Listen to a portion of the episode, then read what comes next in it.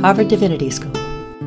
Breaking Walls Historical and Contemporary Mizrahi Feminist Struggles for Housing in Israel Palestine, March 1st, 2022. Welcome to the second event in our spring semester series, Disrupting Injustice and Promoting Moral Imagination in Israel Palestine.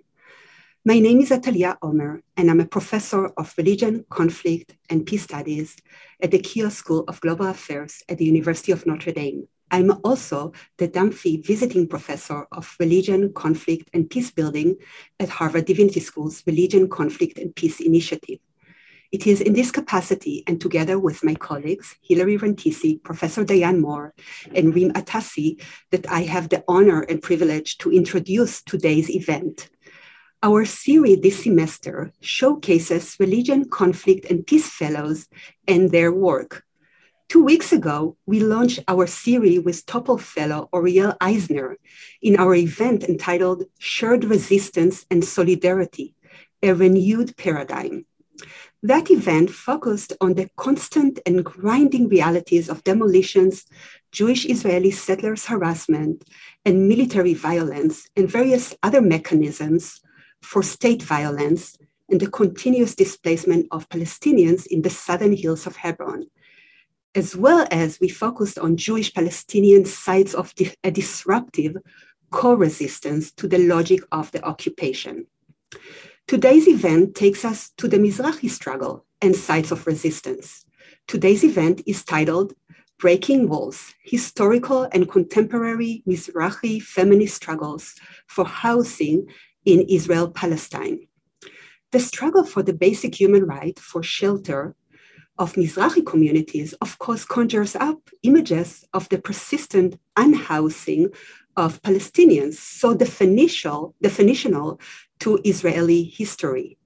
Recent images of Mizrahi families evicted from their homes in Givat Amal in Tel Aviv the site of Al Jamasin Al Gharbi, a depopulated Palestinian neighborhood, illuminates the intricate ways in which Palestinian and Mizrahi narratives and struggles are linked, even if the images of evicted poor Mizrahi families did not make it to broader circuits of media and public and international discourse and screens. The reasons for this are numerous, but at the very center is the operation of an ideological discourse that differentiates Jews from non Jews in the broader geopolitical space from the River Jordan to the Mediterranean Sea. This differentiation also erects walls between their respective struggles for justice and delimits the accessibility of the Mizrahi struggle for justice to broader transnational social justice actors. As Oren Ziv wrote in uh, the magazine 972 last September, and I quote, the story of Givat Amal encapsulates the story of the state of Israel, the flight of Palestinians from their villages and their transformation into perpetual refugees, the racism and structural discrimination faced by Mizrahi immigrants, and Israel's turn toward a form of hyper capitalism that puts the profits of billionaires before the lives of the working and middle class. End of quote. Today's discussion of Mizrahi struggle for housing illuminates physical and metaphorical connections between the meanings of home, housing, and unhousing as they relate to the story of Zionism and Israel. It allows us, if we want, to interrogate who benefits from such patterns of displacement and who suffers from it and how it is authorized and by whom. Images of evicted Palestinians in occupied East Jerusalem and those of Givat Amal are linked in complex ways to one another and to an ideological frame that renders such violence consistent with itself it also exposes, if one is willing to see outside limited uh, rhetorical lenses, the deep link between settler colonialism and its definitional focus on land and territory, its manifestation in the form of gentrification and the racial formation operative within Israel Palestine. We at the Religion, Conflict and Peace Initiative invited human rights activist attorney Sapir Slusker Amran to benefit from the substantial privilege of the fellowship with our program, with an understanding that her deep roots in queer and feminist Mizrahi activism for social justice within Israel and her persistent efforts to archive the legacy of Mizrahi resistance and struggles underpin a depth understanding that the walls that have contributed to delinking struggles need to be demolished for renewed pathways for co-resistance to be paved through a prism that requires relinquishing a commitment to the ideological infrastructures holding the walls in place. The title of today's conversation, as noted, is Breaking Walls Historical and Contemporary Mizrahi Feminist Struggles for Housing in Israel Palestine. And so I'm reminded of the powerful words of, of, the, of Palestinian author and activist Mar- Mariam Barghouti, who wrote in 2017 in the Jewish publication The Forward, a piece, the argument of which is captured in its title no, you can't be a feminist and a Zionist. With this, I turn to Lihi Yona, who is JSD candidate at Columbia Law School. She is also a fellow at Harvard Law School this year she has been focusing on employment law and race theory, and, in, and she's an incredibly prolific and exciting emerging scholar at the cutting edge of academic conversation that in themselves engage in breaking walls as a constructive enterprise for thinking deeper. Lee will moderate the conversation between our RCPI's fellow, Sapir, and Dr. Yali Hashash. Lihi, let me now turn to you. Thank you. Thank you so much, Atalia, for this uh, generous uh, introduction. And hello, everyone, and thank you all for joining us for this event uh, that uh, Atalia uh, presented so well, Breaking Walls, Historic and Contemporary Struggles for Housing in Israel Palestine. Shalom גם למי שמצטרפות אלינו מהארץ וברוכות הבאות.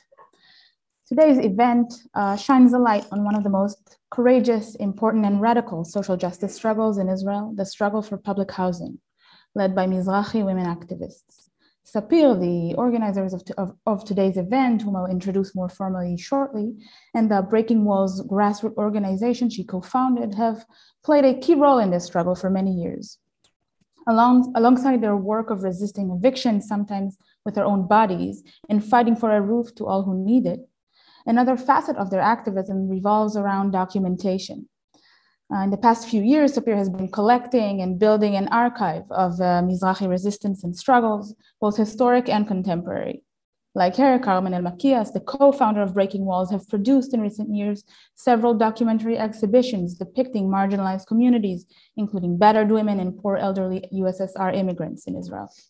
This aspect of Breaking Walls activism, which will also be manifested in today's event, holds a unique importance worth mentioning, uh, both in general uh, and in the Mizrahi context more specifically.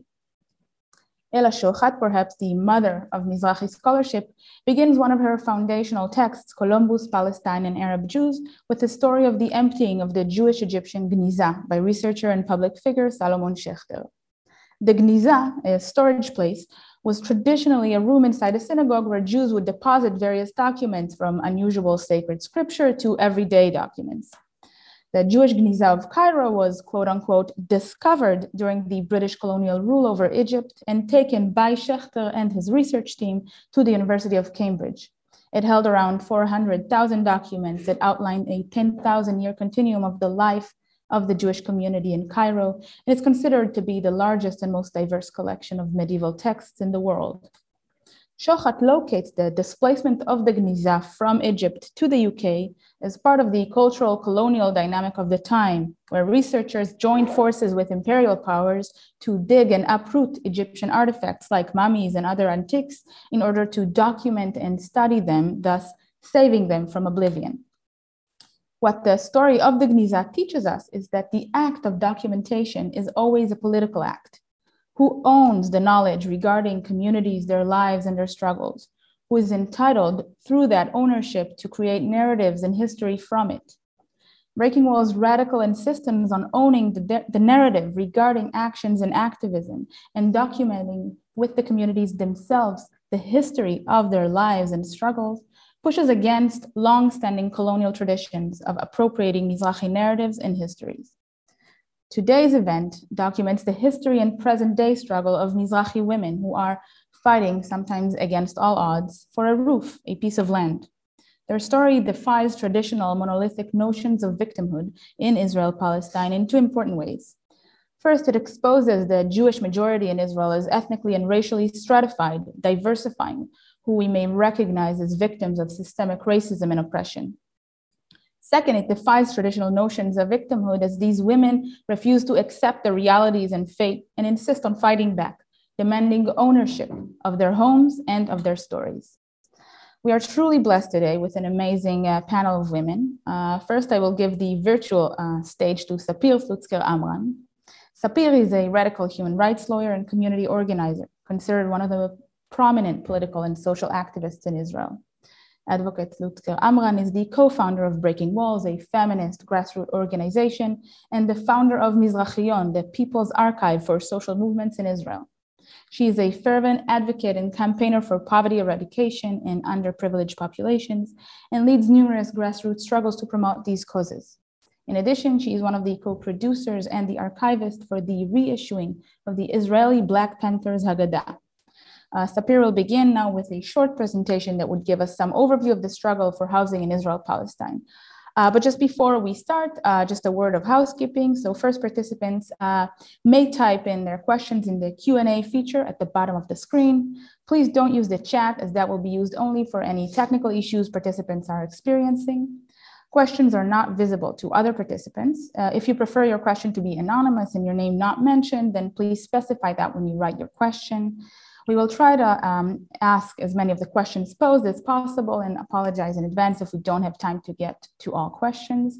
And last uh, point, this webinar is being recorded and the video will be available on the RCPI website in a few days for viewing. Sapir, uh, the stage is yours. Thank you, Lee, and thank you, Atalia. And thank you, Yali, for your um, joining us in a few minutes. So I want to start by saying that I'm very excited because today we're going to talk about uh, powerful women. And there's nothing in the world I think that I love more than powerful women. So I'm very happy about it. Um, um, most importantly, because we have this month of International Women's Day that we're celebrating powerful women and I think that some of the things that we'll talk about today is to see how those women fighting poverty, fighting for public housing, fighting for their human rights, are the ones that sometimes not included in those days. The, the CEOs, the officers, the, the army women, um, the rich women, but we don't see them, not in the newspapers, not in the events, not with recognitions or prizes. So I'm very happy that we have this modest uh, way to also include them to be part of it. Um, thank you for ICPI um, for the stage and for this event. Um, and I really want to start by saying that I'm insisting in every one of those events, saying that um, I'm not taking this stage um, grantly, which means that I know that there were many women the founders of Mizrahi feminism, and, and former generations that fought uh, for us to be able to sit in those events and talk. And even though it's not, I can't say that the issues that we're talking about today are mainstream, but they're getting much more exposure because of our fight, the women that I present today and many more. Um, but I think especially because of them. So I wish that I had the time to kind of introduce them personally, um, but we can't. Um, but I really wanted to take a minute to appreciate them. Um, to appreciate all of them. Um, so let's start. So this event today dedicated to those women, dedicated to the women fighting for public housing. And I want to start with, with a brief uh, introduction about what is public housing in Israel, how the struggles looks like. Um, but also my mom told me you should say something personal when you begin. So I just wanted to say that the women that we're talking about today, many of them are my mentors. And when I started my political work, when I was thinking even what I'm going to study and decided to be a lawyer, when I was thinking about um, the, the, the, the, the issues, the activities um, that shaped the experiences that shaped my political views and my work and led me to the person that I am today, it's all because of them. Um, in the last decade, they were the one that was leading the way for me and many other women. So um, I just had to say it before getting to the formal part. And now we're gonna go to see a brief presentation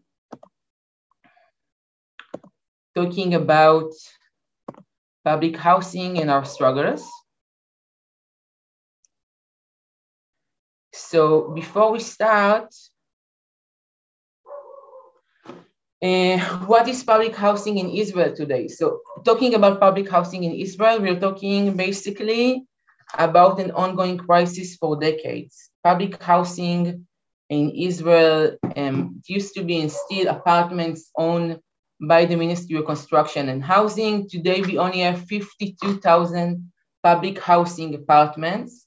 Um, and there are more than 30,000, sorry, it's a typo, 30,000 families waiting for public housing. Hundreds of thousands are only entitled to rent assistance, even though um, um, if the criteria weren't so hard and, and discriminated, all of them were also eligible for public housing. And I want to give you an example to one criteria that we have to deal with and trying to change in the struggle, which is a family or a single mother will be eligible for public housing only if she has at least three children. So that means that if she has one or two children, even when she, you know, left an, an abusive relationship, even though she's fighting poverty, if he, even though she doesn't have any place to go, she still won't be eligible for public housing. Um, so we have this term that we call, um, um, you know, the third child that they're kind of encouraging you to do um, in order to be eligible to public housing, even though you won't get it. And it, and it can take years and years in order to enter to an apartment, because most of the times apartments are only available when, unfortunately, the resident died um, or were evicted for many reasons that we also fighting against them, it's the only way to get public housing. But at least if they're eligible, they're getting, they can get twice or triple the amount that they're getting um, when they're only eligible for um, for rent assistance. Um, I also wanted to say that it was really hard for me to organize the event today because in Breaking Walls, in my approach, in, in, in my political and feminist approach, we should have the chance for women to speak in their own voices, tell the story in their own voices. Um, but I feel that the, the structure of academia, the structure of those events, we don't have enough stages anyway. And when we have those stages, we have those places to speak, um, when it happens, and now with those kinds of events, we have the barrier of language and we have the barrier of sometimes not feeling comfortable doing those events on Zoom, doing it in English, um, doing it in the academia for many reasons that we all can, I think, figure out on our own. Um, so initially, I wanted those women to be part of the panel and speak in their name, in their voices. Um, but since we have a short time and since it's in English, I couldn't do it. So the closest thing for me in my feminist approach is to present you um, their work, um, present you their faces, and also give you an opportunity to hear from them personally. So I asked Mital Cohen. כילדה, um, I asked Mital Cohen, which is one of the leading leaders of public housing today, um, to give us a short interview and kind of approach to the audience and translated it to English. We'll have a few of them during this presentation. Um, and Mital, she's a mother, single mother. She's a community organizer. She has this group that she will tell you about. And women are approaching her almost every day asking for help. And but she's not only giving them help, you know, personally, she's also recruiting them to be part of the movement, which I think is awesome. There's no other way to describe it—an empowering and a real sisterhood, which is also a major part of the public housing struggle. Um, so we have two, two minutes to hear f- directly from Mital and give you a chance to tell the story. החיים שלי נדפקו בגלל שלא היה לי קורת גג. ועברתי 56 דירות בחיים שלי. וכשהתבגרתי, אז הייתי גם אני בלי בית, והמשכתי את המאבק שבעצם שהיה גם כן של אימא שלי, של דור ש... עד היום, אפילו שאני בבית, זה נשאר לי, כי כל כך הרבה שנים עברתי מדירה לדירה לדירה לדירה, מבית ספר לבית ספר, מרופא לרופא, ועברתי חברות, וזה להתנתק מהעיר הזאת ולעבור לעיר ההיא, זה יצר לי דפוס התנהגות כזאת שאני לא מוצאת את עצמי. כן. ומבחינתי זה הדבר הכי חשוב קורת גג. היציבות של הבן אדם, בעיקר השקט הנפשי. דיור ציבורי הוא מאבק פמיניסטי כי כולו מורכב מנשים חד-הוריות, רובו. רובו מורכב מנשים חד-הוריות, או מנכות אפילו, נשים נכות. שלנו בעצם מאחד אנשים שמגיעים מרקעים, מרקע סוציו-אקונומי מאוד קשה. אנחנו מחזקות אחת את השנייה, אנחנו מעצימות אחת את השנייה, אנחנו הפכנו לסוג של משפחה גדולה, שרוצות להיאבק על הזכויות שלה, שהן נלחמות על הדיור הציבורי, ש... ויוצאות להפגנות, לכנסים, לוועדות בכנסת, כדי להילחם על הזכות שלהם לבית, שבאמת שיהיה לילדים שלהם קורת גג, שיגדל כבר דור אחר, שלא יהיו עוד אנשים עם חרדות, עם חוסר יציבות, עם דיכאונות, שכולם באמת לתמוך במאבק הזה. זה מאבק מאוד חשוב. אדם בלי בית הוא לא יכול להתקיים, פשוט לא יכול להתקיים. להצטרף למאבק, לתמוך. So that was Mital, really the amazing Mital, there's no other way to say it. Um, and I also wanted to present to you a testimony by Orit Moshe, also one of the women that um, leading the struggle. Orit is not eligible uh, for public housing or she's waiting for public housing, but as I said, the list is long and there are no apartments left. Um, so this testimony is part of an exhibition made by Carmen Elmakias Amos, my partner in Breaking Walls, and also a photographer and, and um, documentarist. Um, and it's also an example of the things that we're trying to do, create and, and involve um, creativity and art in the struggles that we're doing, all of us. And that was part of an exhibition of women um, that waiting for public housing while suffering in the free market from harassments um, and sexual abuse just because they're women and single moms. So this is the money testimony of Orit Moshe. Will give you a few seconds to finish reading it.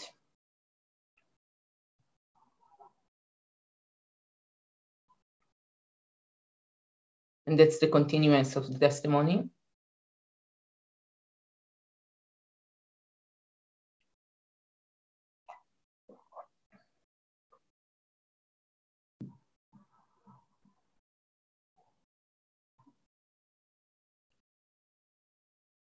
And as much this, this that, that this testimony is hard to read. And oh it was very brave to resist and also join us and be part of the struggle. Um, it's not rare to hear those kinds of testimonies. And we have um, more of them coming to us every year telling us about it and and sharing those awful things that they have to deal with in, in, in fighting for public housing and waiting for public housing.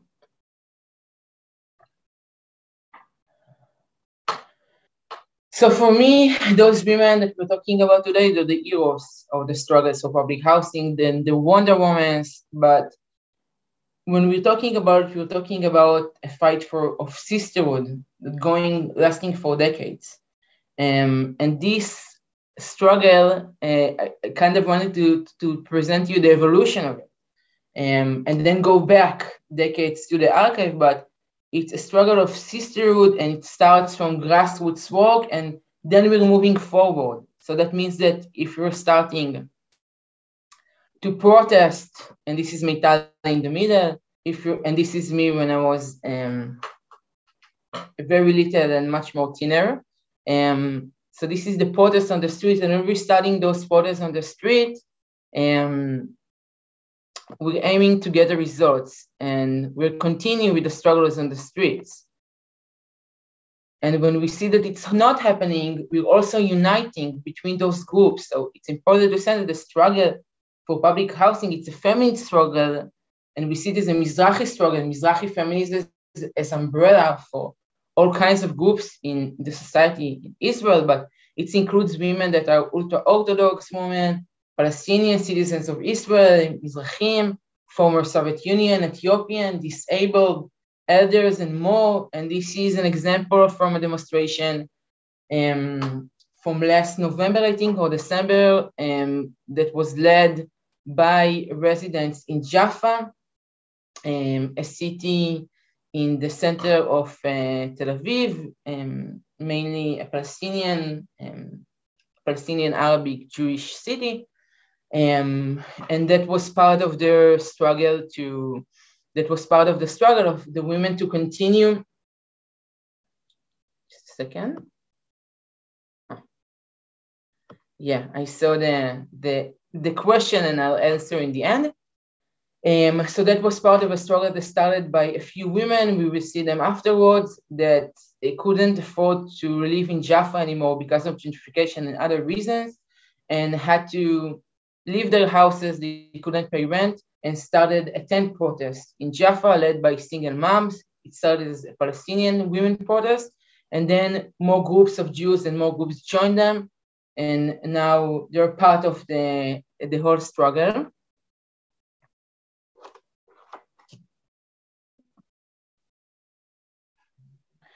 So when we're doing those demonstrations where we live, when we're trying to, you know, to, to, to accomplish the results and it's it's not working, so we're moving to direct actions. So this is an example of direct actions outside of the um, Minister of Housing that happened also um, last summer. You can see it involved the women and the kids together um, outside of the houses saying, if you're not going to invite us to meetings, if you're not going to meet with us, and you don't care when we're doing the demonstrations in our own territory, we'll come to your house. This is also an example, um, a protest led by Meital that we heard her before. Um, also, direct action, they did a tent protest and stayed for more than a week outside the last uh, Minister of Housing you can see their tents and you can see his house led by a Kessel in the space or something like that, um, um, not realizing what it means to fight for housing. And also, again, you can see the groups. This is an Orthodox groups from Jerusalem going to their ministers, going to their um, executives from uh, that are Orthodox um, uh, political parties, and fighting, doing the work in their own sector, but also uniting with us to a joint struggle. That's another one, Ma'abara, another group from Jerusalem. And when it's not enough, when we're outside their houses and they're still not responding, still not interacting with us, we have to go to their conferences, their political conferences when you know they have the stage and they want to feel very important. And we go there and kind of infiltrate there and interrupting them uh, as much as we can um, in order to keep the media on the issue, but also um, um, notify them that we're here and we're not disappearing. And when that does also work, at the same time, we're also going to the Knesset, the Israeli parliament, and there's a yearly public housing um, event, but they're also going every time, all the time. And when they're not giving us the chance to go inside, uh, inside or, or, or, us out of their um, um, rooms, we meet them at the cafeteria and make sure that they know that we're here. This is also from the Knesset. And when all of that doesn't work, what we had to deal in the last few months is the evictions from public housing, evictions of women, uh, men, families, more than 1,000 uh, families that were supposed to be evacuated from all kinds of reasons. We don't have the time to get into it, but all of them are not reasonable at all. Um, some of them lived in the apartment the entire life and did not recognize as um, um, eligible for public housing. And in those photos, you can see it's from a few months from Tamar Alkobi, um, Tamar Alkobi house. Uh, Tamar was had to um, didn't have any place to live, uh, so she decided to break. We don't call it break, but she decided to break into an apartment of public housing that was just sitting there waiting to be sold in the open market. Um, and she was the first in line in her city, but still waited for years for public housing. And then she decided to do it and supply house a rooftop for her children. And what happened there is that um, she got an eviction order, um, went to the court, it didn't succeed. And those groups of already amazing women and more women came to the house and prevent the evictions. And after they prevent the evictions, they managed to go to the Knesset, continue with the demonstrations, direct actions, and, and more and more activities combining together, um, got media coverage, and in, the end up uh, managed to create a situation when the government decided to uh, stop the evictions for now and create a new um, a new committee that discussed with those women about the terms of evictions and even talk about evictions and criteria. So you can see Tamar here holding a, a gas balloon to scare the police to prevent them to break into the house and evacuate her. And she's still living in that house. Um, and I wanna show you, like I, I try to think about how שאין קבלת פנים. I try to think about how to show you what it means to be part of those demonstrations um, and those direct actions. Um, so this is a nice uh, video that I like.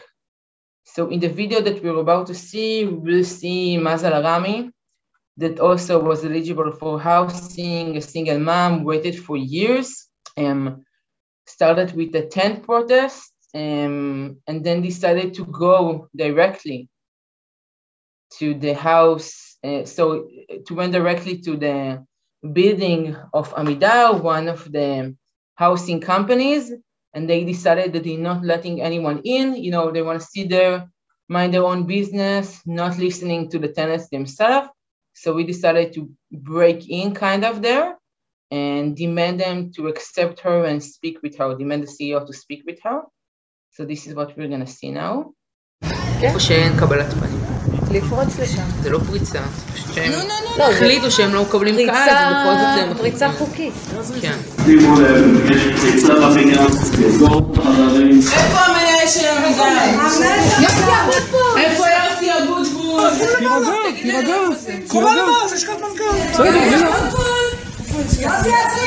אתם יודעים לשבת יפה בחדרים שלכם המפוארים ולהחליט החלטות לגבי מי יזרק לרחוב ומי לא. תצאו, תסתכלו לאנשים בעיניים. אנחנו לא נעשה לכם כלום, אנחנו רק רוצות לדבר איתכם, זה הכל. אין טעם לדחוף את הדלת. יש פה את מזל, היא אם חד-הורית, עם שישה ילדים, והיא רק רוצה לדבר איתכם, זה הכל. איפה הוא? איפה הוא? איפה הוא מתחבא? אנחנו לא נעשה לכם כלום, אנחנו רק רוצים תשובות. אנחנו רוצים לדעת למה מזל מחכה תשע שנים לדיור ציבורי. אחד מפה, שהוא לא יראה אותי ויגיד לי בפנים, מזל, לכי לרחוב. למה הוא מתחבא? שאנחנו הגענו לפה היום, ואנחנו יכולות להגיע גם לבתים שלכם, ואנחנו יכולות להגיע גם להורים שלכם, בדיוק כמו שאתם באים לילדים של מזל, ולילדים של כולנו, גם אנחנו יכולות להגיע. מוכנים לדבר איתי ורק איתי, זה יקרה רק אם כולכם And this is a photo of Mazel and her children, some of their children, in their new apartment that they got after um, that direct action and some more that we did, and was definitely connected. And as a result of the struggle and Mazel willing to step in and lead it. Um, for a minute, I'm also working on an archive that's called Mizrachion, the People's Archive for Social Struggles in Israel. And I think that for me, working on it, if you're looking, if you're going to do a search in the National Library or the official archives in Israel, um, writing public housing, you're not going to find any of the photos that we saw that far. You're to find this guy, don't know if you know him, um, David Ben Gurion, the first prime minister of Israel, um, launching all kinds of really ugly buildings, especially in the periphery of Israel. And this is the public housing that we can see in the archive.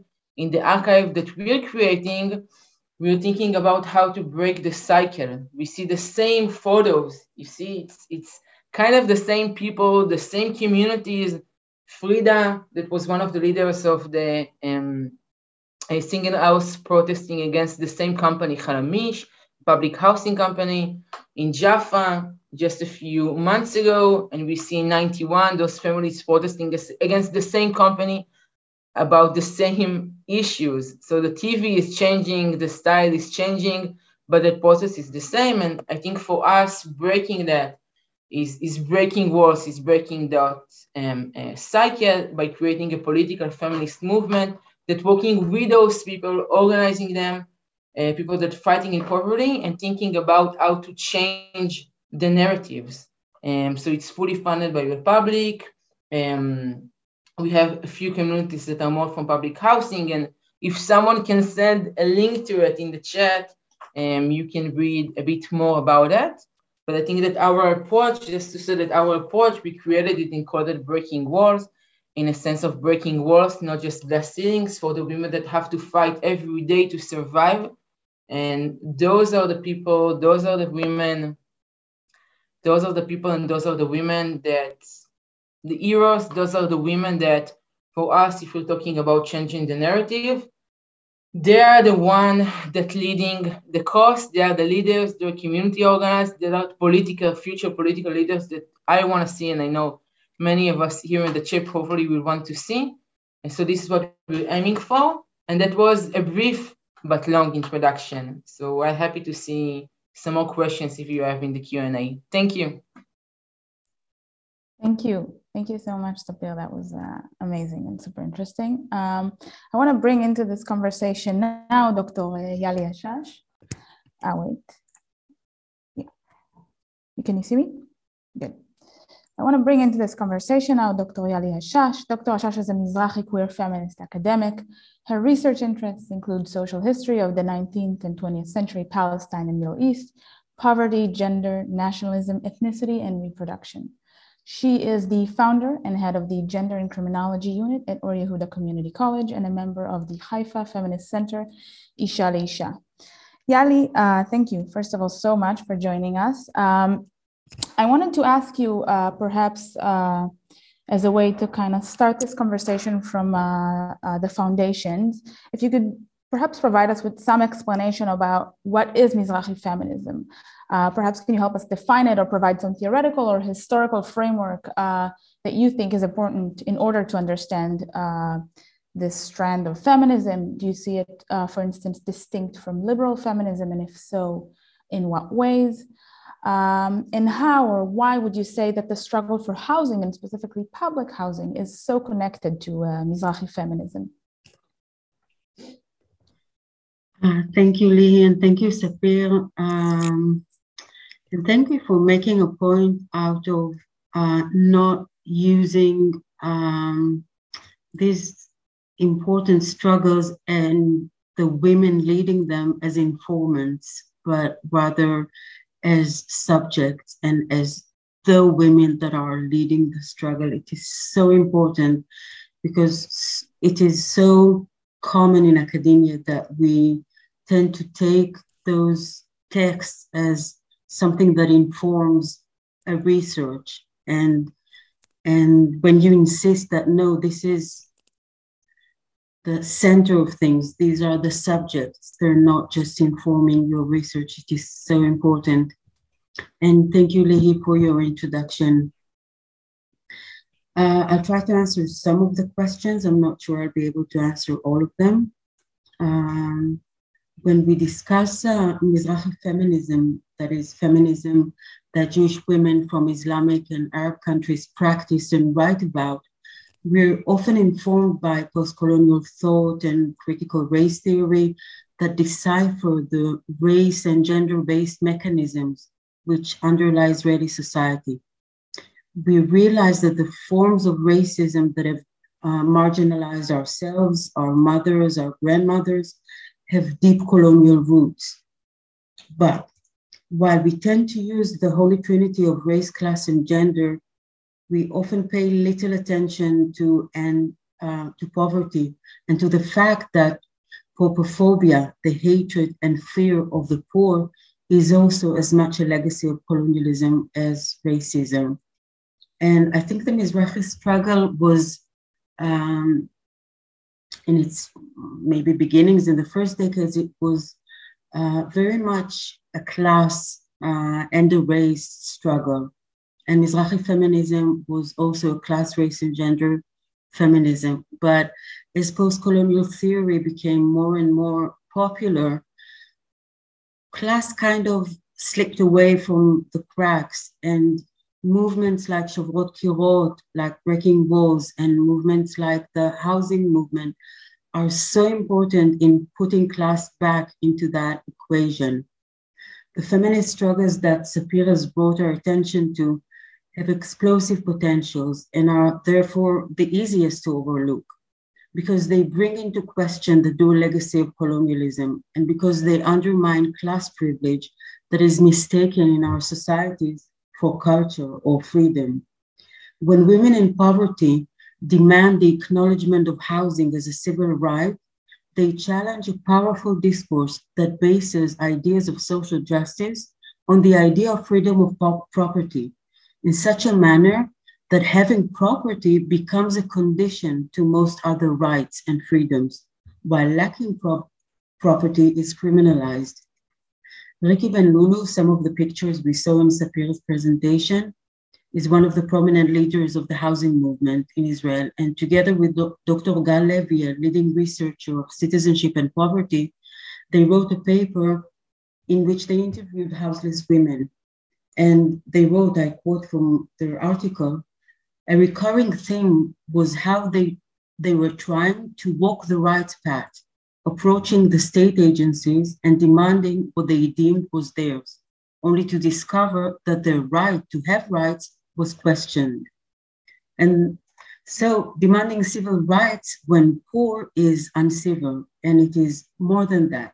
The very existence of poverty and the poor is crucial for any neoliberal economy.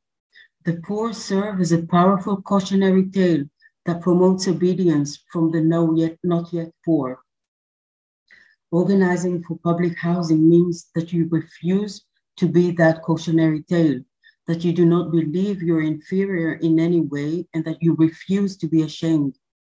The existence of women in poverty is also a living proof that needs no verbal articulation, that non white people, and in particular women, cannot measure up to others. And so you don't need to speak racism, you just point to the reality casually. Refusing those truths means that you find yourself acknowledging other racial oppressions on your society and organizing um, not on the basis of one frame of belonging, but of many. So no wonder these women call themselves lionesses. They know how much courage it takes to take on a system that has centuries long roots and how brave they need to be to reach out to each other. And I agree both with Sapir and Lihi that this is the most important Mizrahi feminist struggle uh, of our time, and it is has repercussions for all other feminist struggles. And I also want to point the prices of those struggles.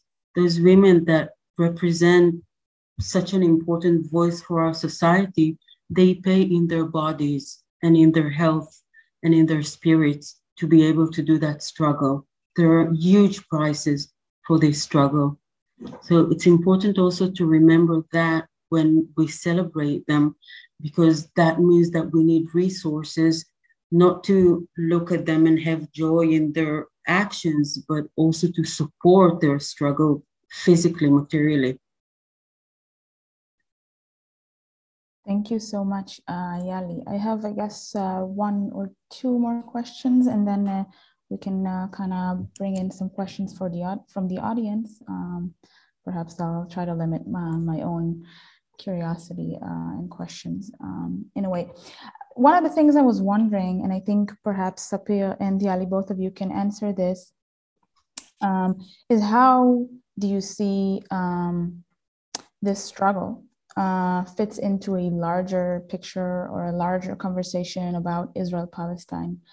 Mm-hmm. Um, and perhaps uh, more bluntly, why do you think people should care about this? I think uh, you mentioned Sapir at the beginning of, uh, of uh, your presentation that there's not enough um, attention, public attention, especially uh, in um, outside of Israel Palestine, to the Mizrahi uh, struggle in general and the housing struggle more specifically. So I was wondering if you could perhaps say a few words um, both about why you think this struggle doesn't get the attention it deserves and, and, and why you think it should um, and how it fits into this larger conversations that are perhaps more um, visible um, around this area.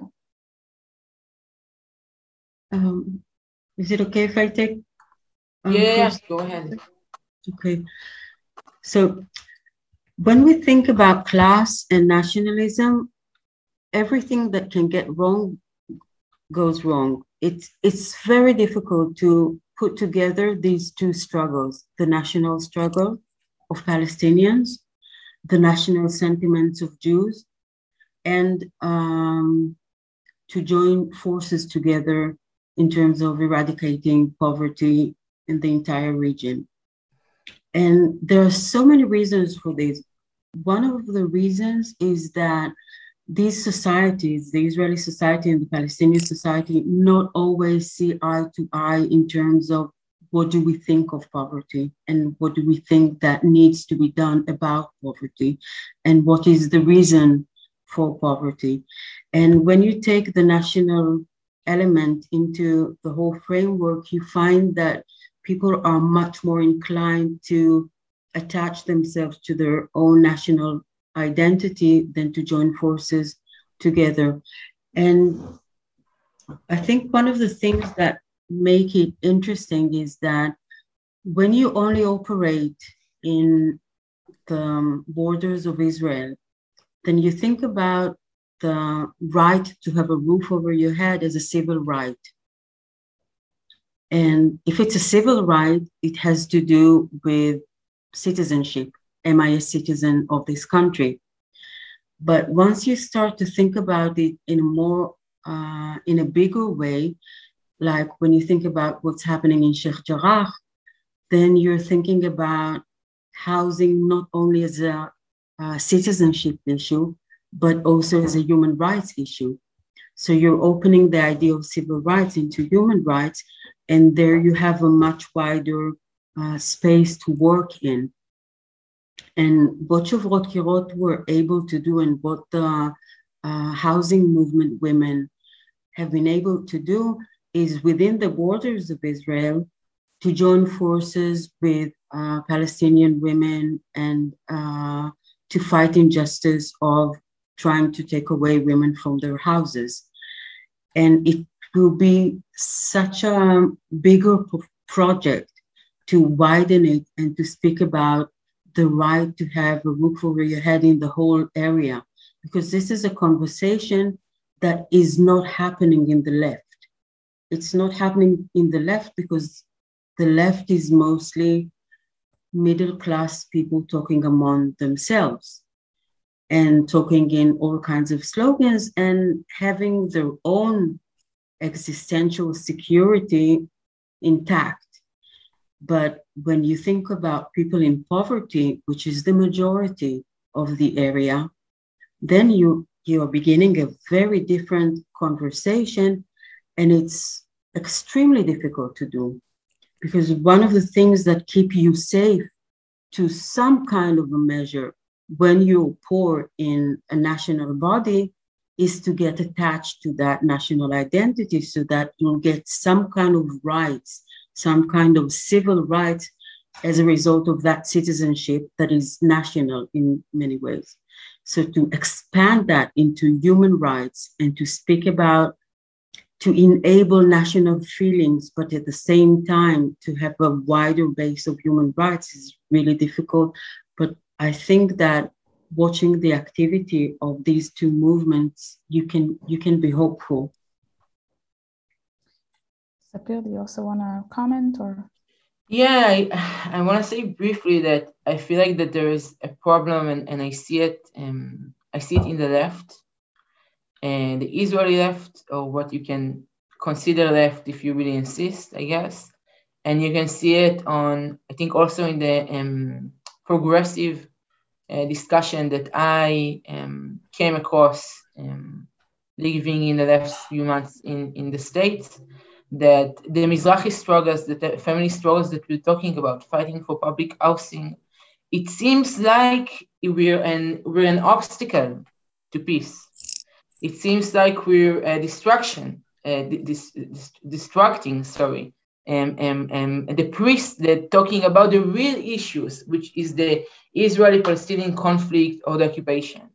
And I think for me, for me, it's the opposite the work that we're doing is trying to create the left in Israel that actually almost not existing, the left that I want to see. And for us talking about um, housing, to talk about women that are incarcerated, to talk about uh, the right to electricity, because in Israel today, if you don't pay your electricity bill, you're disconnected. That's it.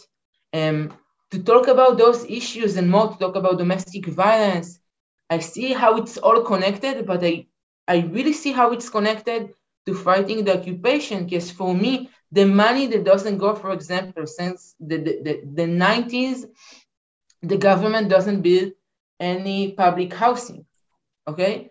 The money, and then there was a law, they said an apartment that got um, um, um, a substantial amount of money from selling the apartments to people that was eligible to public housing in a form that was beautiful, and we don't see it now in a form to, you know, try to um, stop the poverty cycle in the second generation. So the children of the people that lived in public housing, the parents lived in public housing, can get an apartment and, and kind of have kind of leverage um, um, in the Israeli society, in the society in Israel. And what happened that the money that was supposed to go to build new public housing apartments went to the settlements.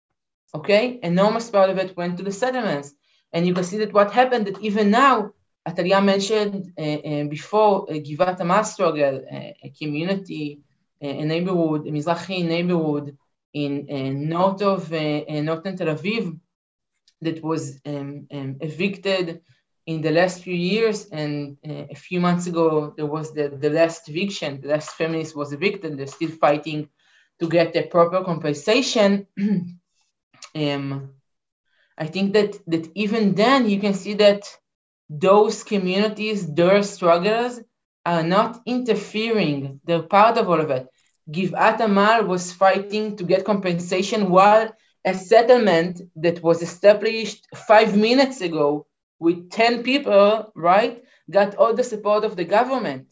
While in Sheikh Jarrah, people are evicted. At the same time, I think there's, don't quote me, but I think it's something like 50 million per year only for the security, okay, for the security um, of those uh, uh, settlers living in Sheikh Jarrah and among those communities. Uh, those, those, those settlers, they definitely don't care about us but they taking the money that's supposed to go directly to us, directly to the suffering and struggling communities. So the connections are clear, the economical connections are clear, but also the political connections are clear.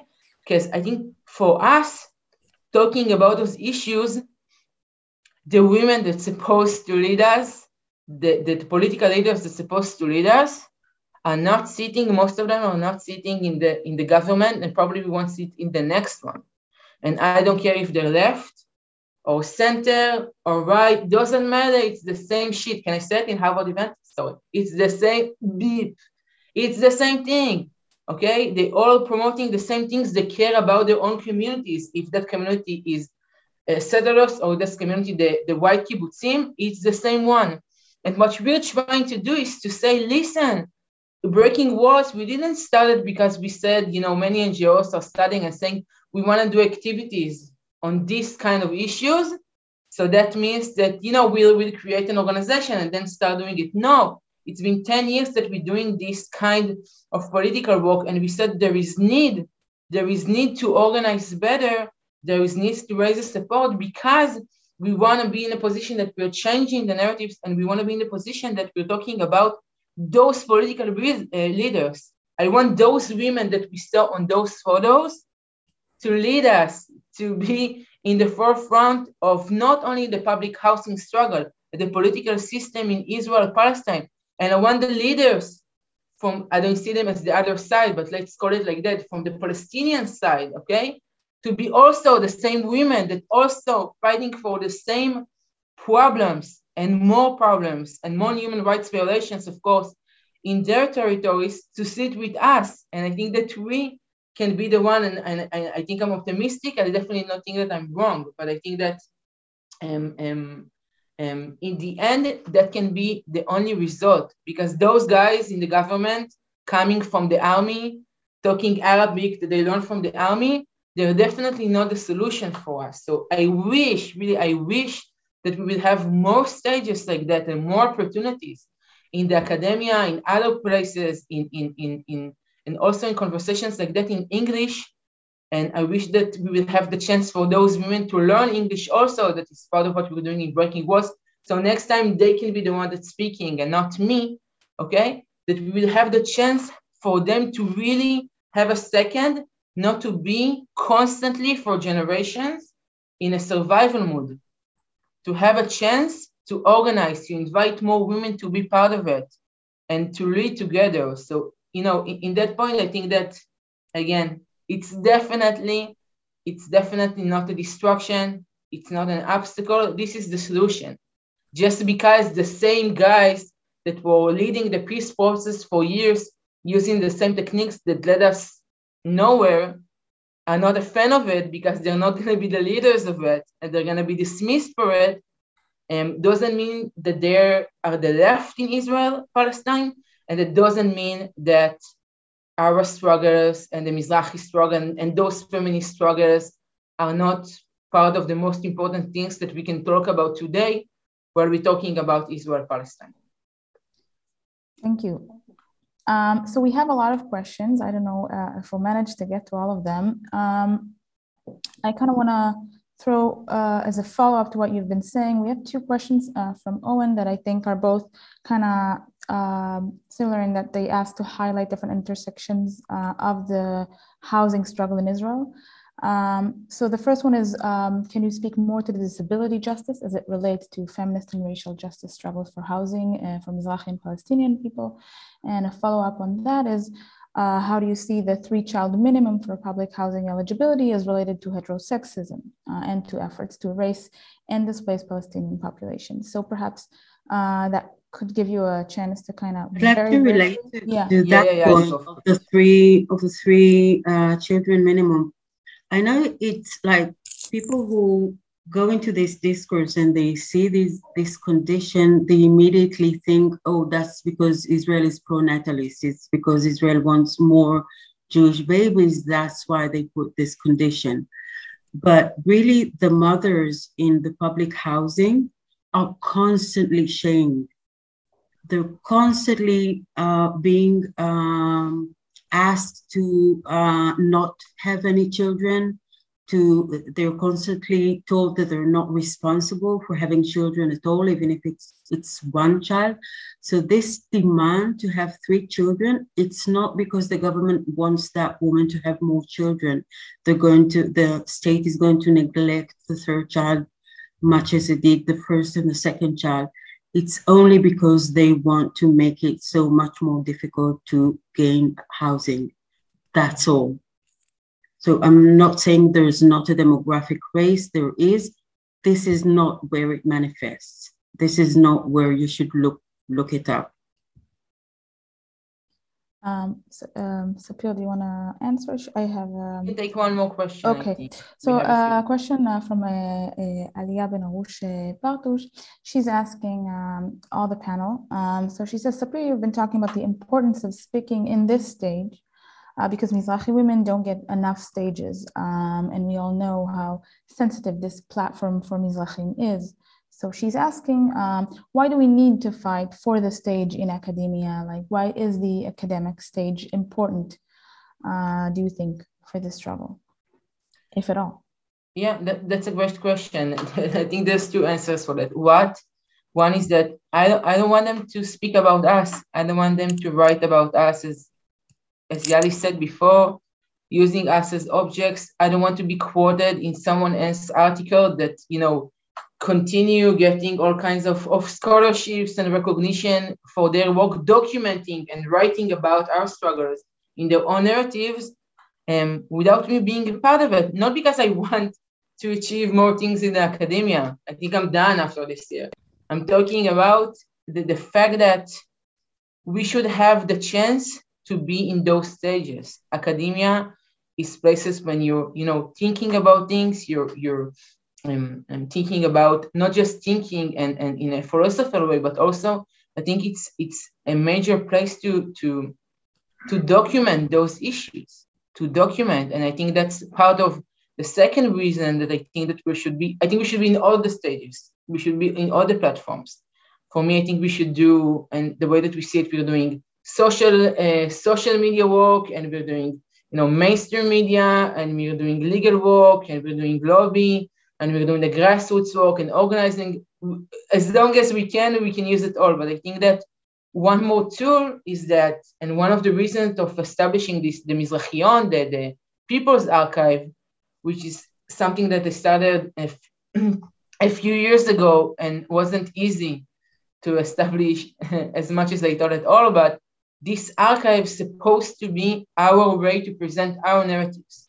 Please don't take all kinds of quotes and photos and you know from demonstrations and pamphlets or something like that and then write about it with your own narrative. No i want us to be able to present the materials the pamphlets the videos the photos the quotes the even the shirts okay from the strugglers. And so that information will be open for all of us. For example at harvard there's a major judaica archive and it's only accessible that, for people that are actually in Harvard now, okay? Most of it. So the ones that are, are documented in that archive and in many other archives don't have the chance to decide about their own everything and sometimes don't have the chance to even see it. And if you're talking about um, um, academic articles, for example, since a lot of them are in English, we don't even have the chance to read about our own political process to read about our own struggles. Um, so I think this is why, yeah, it's another stage, another space that we should be included. Because as long as they're talking about their work or mentioning our work in any other way, as long as it's discussion about Israel, about Palestine, we should be there also. I have the exact opposite opinion. I think like this is um, Harvard is the richest university in the world. This is the last place where it's important to uh, invest our efforts, in my opinion. I think it's uh, in many ways futile.